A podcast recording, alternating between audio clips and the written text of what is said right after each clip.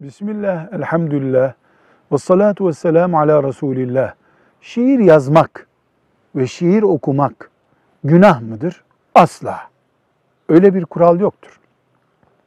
Şiirle şeytana yaklaşmak, şiir yazarak, şiir okuyarak günaha girecek işler yapmak günahtır, haramdır, müminden uzaktır. Şiirin kendisinde bir sorun yok. Şiirin kullanıldığı sözlerde ve yerlerde sorun var. Şiir çok güzel olabilir ama bir bayan onu toplumun önünde şarkı olarak okur, vücudunu teşhir eder, Allah'ın en büyük haramlarından birisi ortaya çıkar. Buradaki sorun şiirde değildir. Şiiri okuyan çıplak bedenli kadındadır. Şiir sorun değil. Şiirle kadere itiraz etmek, haramı teşvik etmek, cinselliği kışkırtmak sakıncalıdır. Velhamdülillahi Rabbil Alemin.